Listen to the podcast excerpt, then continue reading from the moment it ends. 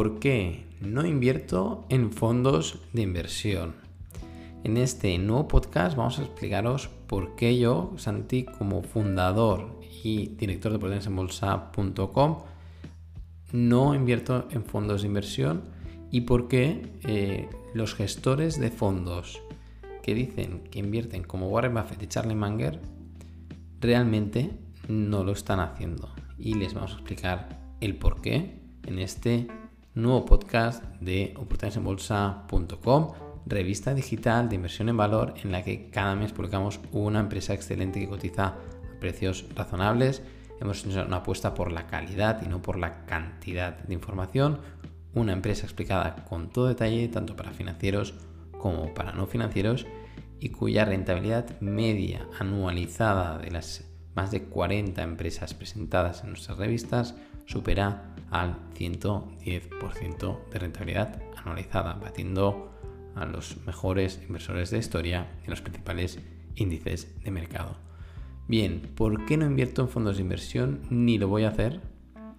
Y por qué los inversores o los gestores de fondos que dicen que siguen el estilo de Warren Buffett y Charlie Munger, eh, realmente es imposible que lo estén haciendo. Empezamos con esta segunda parte. Los gestores de fondos, en primer lugar, Warren Buffett y Charlie Munger fueron gestores de fondos allá en los años 70 y tras pocos años de gestión dejaron la gestión de fondos para gestionar una empresa que luego fue una empresa cotizada y conglomerado, por lo tanto, no un fondo de inversión. Eh, Hathaway es un conglomerado y dentro de ese conglomerado ellos tienen compañías cotizadas y no cotizadas pero no es bajo ningún concepto un fondo de inversión como se conoce. ¿Qué le pasa a la mayoría de fondos de inversión eh, que eh, gestionan pues, gestores value que se atribuyen su gestión a una gestión eh, al estilo Warren Buffett, Charlie Munger? Pues el 99,9% de estos fondos, su mayor posición tiene un 3% de peso en la cartera o como mucho un 5%. Y eso es un error eh, muy grave. Es decir, mm, desde OV siempre defendemos la cartera máxima de 20 compañías y eso supondría un 5% del peso en cada compañía. Y luego, en función de lo que haga el mercado, pues tendrás una compañía que luego pasa a ser el 10, el 20 y otra que pasa a ser el 2.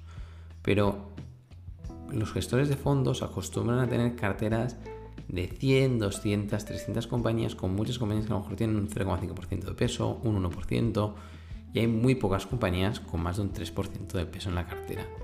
Eh, Warren Buffett y Charlie Munger están completamente en contra de este exceso de diversificación. Un exceso de diversificación lo que te va a llevar es a parecerte mucho al índice de mercado eh, en el que más asemeje tu fondo de inversión. Es decir, si es un fondo de inversión que invierte en empresas norteamericanas, pues se va a parecer mucho al SP500 y en, empresas norteamericanas pequeñas, pues se va a parecer mucho al Russell 2000 y si invierte en empresas tecnológicas norteamericanas, pues se va a parecer mucho al Nasdaq 100. Pero mm, no va a salir de, no va, las rentabilidades van a ser muy similares a esos índices únicamente porque han invertido en demasiadas compañías. Con lo cual, para batir el mercado, y si una inversión eh, al estilo Warren Buffett, Charlie Munger, lo primero que eh, deberían hacer estos gestores de fondos que no hacen por normativa eh, de gestión y por reducir riesgos y volatilidad también es reducir el número de posiciones. De aquí a que los mejores inversores de la historia tengan, como Charlie Munger tiene cinco posiciones en su o tenía cinco posiciones cuando gestionaba Daily Journal. O Warren Buffett tiene su posición principal, tiene cerca del 40% del peso de su cartera, que es Apple, y luego las siguientes a lo mejor tienen un 10%, tiene varias compañías con un 10%, y luego ya queda lo que queda. Pero hay cinco posiciones que marcan mucho el conjunto de la cartera, y esto Warren Buffett y Charlie Munger siempre lo han hecho. Y esto no lo vas a encontrar en los fondos de inversión. Y luego hay otro factor que lastra muchísimo la rentabilidad a largo plazo del inversor, que son las comisiones. Las comisiones que se pagan en los fondos de inversión son muy altas. El, único fondo de inversión que se salva son los fondos de gestión pasiva de bajo coste, eh, no carteras de fondos de gestión pasiva, porque estas carteras multiplican por 10 las comisiones, es decir, eh, si tú compras un fondo de gestión pasiva que replica el SP500, un ETF que replica el, SP500, puedes comprar pues el SPDR eh, Standard Poor's 500, el SPY o el de Vanguard y, te van a cobrar comisiones de alrededor del 0,04%, ¿vale? 0,04%. Cuando una cartera, eh, no vamos a decir nombres, eh, que se están vendiendo por aquí España con, con compañías nuevas en Internet de carteras de fondos de inversión te están cobrando 10 veces más.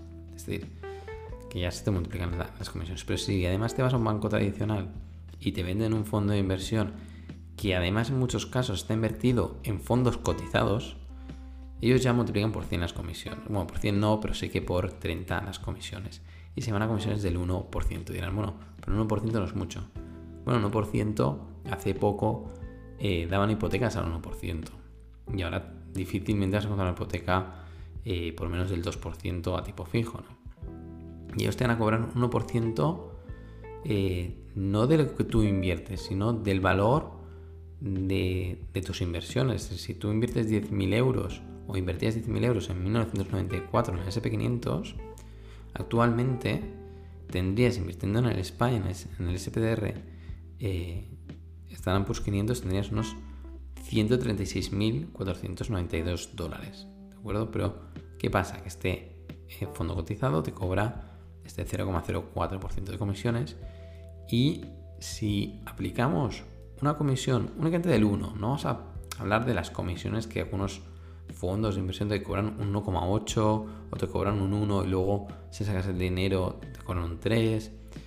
No vamos a entrar en estos eh, fondos, eh, fondos de inversión que básicamente son un atraco, pero eh, únicamente que te cobran un 1% de esos 136.000 dólares eh, te quedan 103.000, es decir, te han sacado 30.000 dólares. Tú habías invertido 10.000, atentos, ¿eh? tú has invertido 10.000 y hay 30.000 que se los llevan en comisiones y te quedan 100.000. Dirán, bueno, pero me quedan 100.000 ya, pero es que por el mismo, con la misma rentabilidad eh, se te han llevado 30.000 eh, dólares que te podrías haber ahorrado, ¿no? con lo cual, bueno, cada uno que elija lo que quiera, ¿no?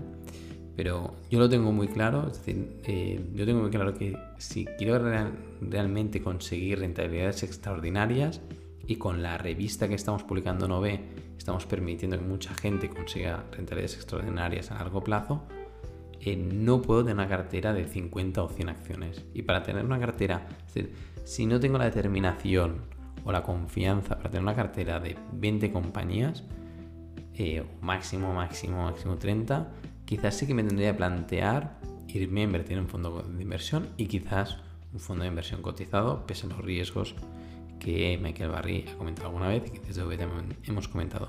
Pero en todo caso, eh, si queremos rentabilidades buenas eh, o aceptables, eh, mucho cuidado con las comisiones de los fondos de inversión, mucho cuidado con el exceso de diversificación y si queremos rentabilidades extraordinarias, realmente queremos ir más allá, hemos de elegir compañías realmente buenas, eh, compradas a precios razonables y eh, elegir, pues hacer una cartera de 20, máximo 30 compañías y concentrar nuestro capital en esas compañías. Cuando una compañía eh, pasa a estar sobrevalorada, pues la vendemos y la sustituimos por otra compañía infravalorada y así vamos rotando. Y si una compañía se deteriora el negocio, pues también nos podemos ir, invertimos en una compañía, buena compañía, con un buen negocio y que cotice a precios razonables. Sería la dinámica y este es el motivo por el cual no invierto en fondos de inversión. Y básicamente, y resumiendo, porque la rentabilidad que obtengo es mucho mayor que cualquier fondo de inversión que actualmente hay en el mercado. Este es el podcast de OB de esta nueva semana, eh, orientado al inversor de largo plazo y eh, sobre todo si antes de invertir en cualquier fondo de inversión fíjense muy bien en las comisiones, en dónde invierten y qué porcentajes invierten en cada compañía. Esto es todo, nos vemos, hasta la próxima.